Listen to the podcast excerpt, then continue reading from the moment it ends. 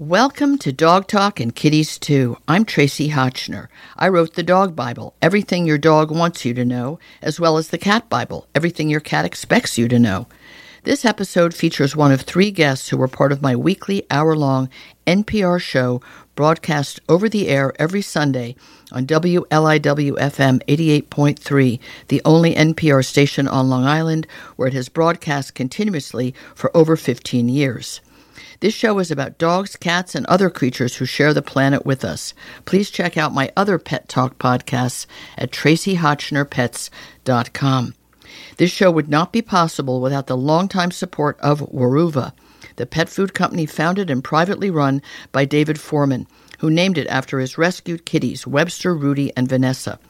Weruva is a quirky name for a company with whimsical names for the dozens of different cans and pouches of cat food they make.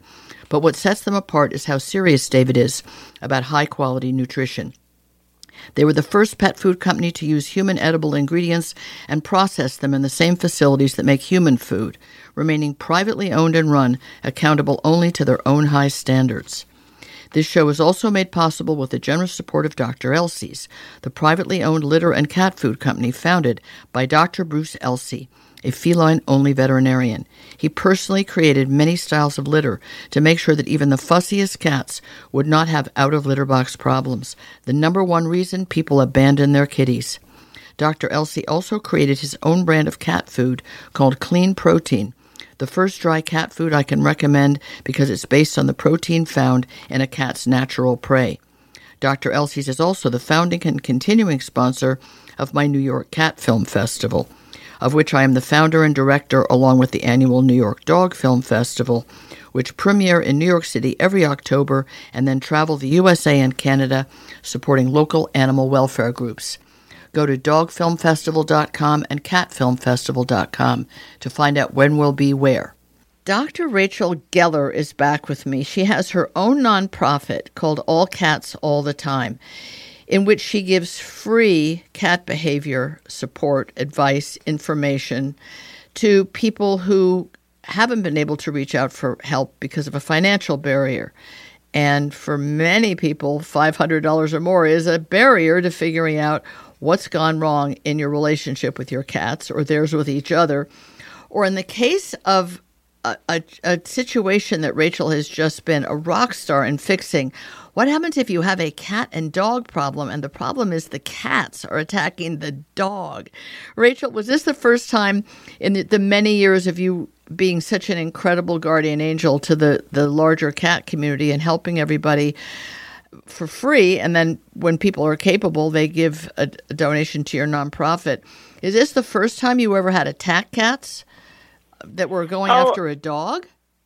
I've had my share of attack cats, and I've had my share of cats going after dogs, rabbits, gerbils, birds, people, boyfriends, you name it.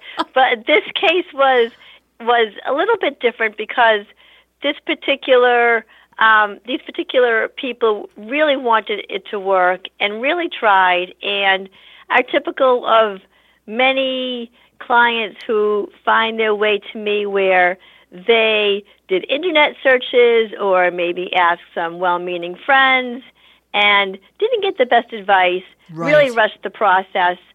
Things were going south and were devolving into aggression, and they were feeling extremely hopeless. Understandably. I mean, you, you were kind enough to share the correspondence with them they had a, a, fairly newly adopted, looked like a two year old kind of pit bull mix, darling looking dog, Daisy. And then they yes. took in a bonded pair of brothers, the kitties, Daryl and Rick. And they, they, they, they, they, here's the thing that I think really jumped out at me from the letter. They were told by the cat rescue that those cats were fine with dogs. And they knew Daisy the dog was fine with cats because they'd seen her show no interest in cats that she had been around. So, can we just start with that idea?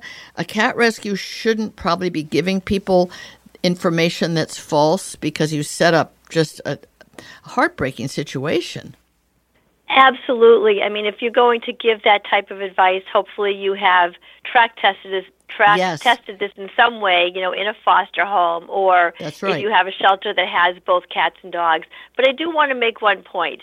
Even if a cat gets along with some dogs, doesn't mean a cat is going to get along with other dogs. You're right. Just like people, I Mhm. may get along with women. It doesn't mean I'm going to get along with every woman who crosses my path. But the other thing is, I don't know any cat, even if the cat does get along well with other cats or dogs, who will go through an introduction process and get along with this other pet when the process is is five days or less. And they had they tried to have the cat and the dog together in three days. And whether you are a cat who loves dogs or not, three days isn't enough time to establish your own territory, let alone establish sharing your territory with another cat or dog. That's very well said. They were all newcomers. I mean, even Daisy had only been there a couple of months. It wasn't like she'd been there from birth. And uh, not that she is necessarily in any way the bad guy in this, but everybody was settling in. And meaning the humans were settling in with their four legged companions also. So nobody really knew each other that well yet.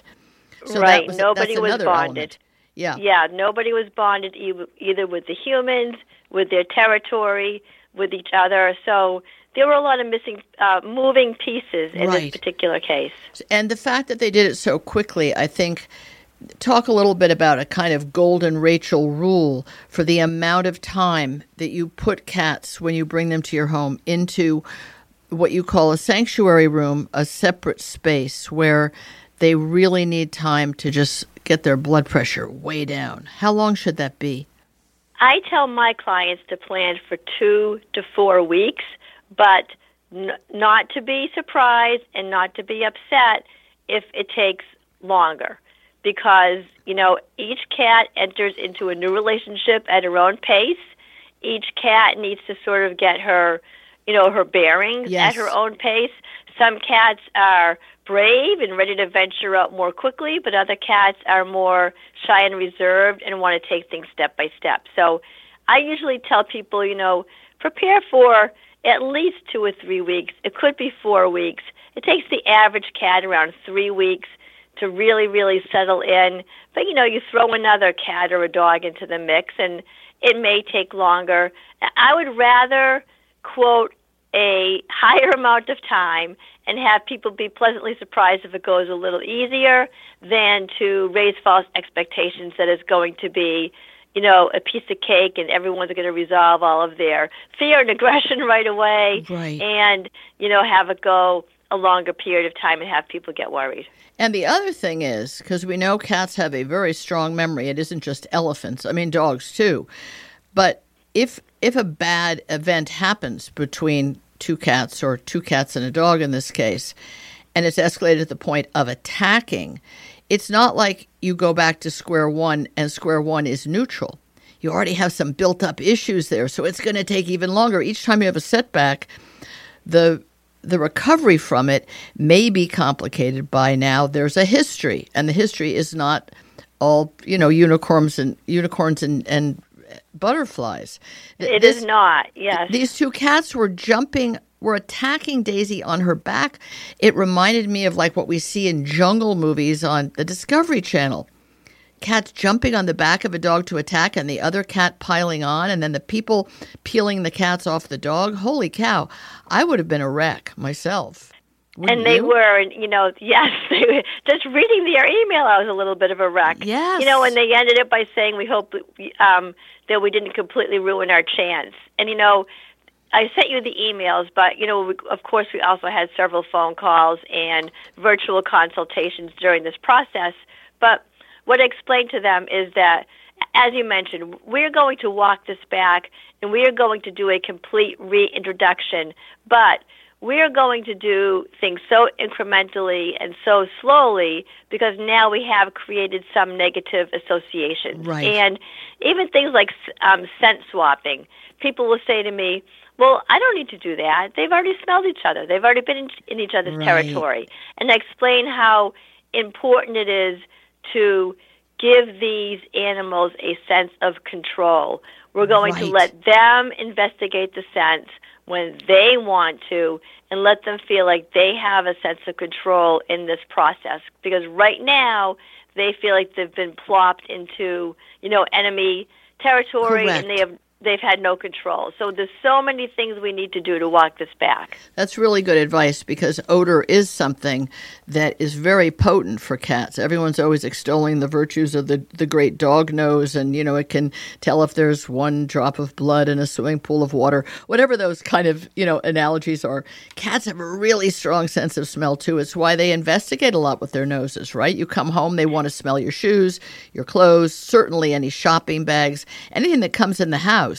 They're investigating because they're curious, but their nose Yes. leads the curiosity.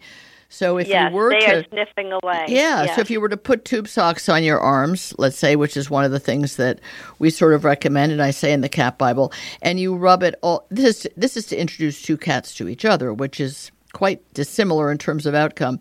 But you rub it all over cat A, especially the cheeks, and then you leave that sock covered in the scent of that critter in the space of cat B or Yes. dog B. They they're going to hang out with it and they're going to sniff it in their own good time, as you said. Give them a sense Exactly. of control over it, not just like, So, yikes, yeah. that smells really odd to me. What was that thing that just flew by? so important. You know, just put it in a neutral area in the location they tend to hang out a lot, and let that cat or dog go and sniff when she feels like it. She might sniff a lot. She might sniff a little. She may ignore it at first, but let the cat set the pace of these interactions. Let the cat go, you know, as she feels like it, and follow the cat's lead on these, you know, scent swapping um, procedures as you go through the introduction. It's just so important. We really want to respect the uh, fact that um, for cats, having that sense of control and feeling like they have some predictability is very important. Right, no surprises. And Daisy, clearly a couple of times, just by the very size and bulk of her, and her just, however it was she entered a room, it just set them off. I must say, she seems like quite a bomb-proof dog. I mean, she's a, she was she looks kind of like a Dalmatianish kind of a coat, more white than than Dots, but she doesn't have any fur. So having two clawing, hissing, fighting cats jump on her back, which could have really get, caused her physical harm, doesn't seem to, from what they said, have caused her to need to be on the shrink's couch, right? She seems like, oh, well, I guess it's just one of those days for me. Yeah, the dog did seem to be fairly resilient. Yes. I think the dog was more fearful and you know maybe a little more shy and reticent, but the cats, you know, really redirected their their fear, you know, when there's stress onto this poor dog. Um, you know, and it's just so important to try not to attach, you know, feelings like good or bad, you know, Correct. attacking, aggressive, right? The cats were scared. They were just put into a very um, fearful situation way too quickly. They were completely overwhelmed, and they were trying to solve their problems, you know, as cats. So, Right. you, you know, and not as how we might solve the problem. But, you know, thankfully they really wanted to make it work. They were willing to walk it all the way back. They um, were really great at, at following the procedure. They checked in and called when when things weren't going well. I, I always tell people, please, please let me know. You know, I can't read your mind. If something's not going well, let me know. I can offer you, um, you know, we could change something up. We Right. can, you know what I mean? We Yes. can try things a different way. You know, I'm giving you the way that works with most cats and most dogs. But, you know, there's always the outlier. There's always one in every crowd. So please keep me posted. Let me know. I would rather you, you know, people think I don't want to bother you. I'd Right. rather you bother me than things than have things devolve and then, you know, we're really in a bad situation again. So they were great about always keeping in touch and I thought that um you know what was so interesting about their email was they were just as happy with my cat behavior advice as my encouragement and providing hope.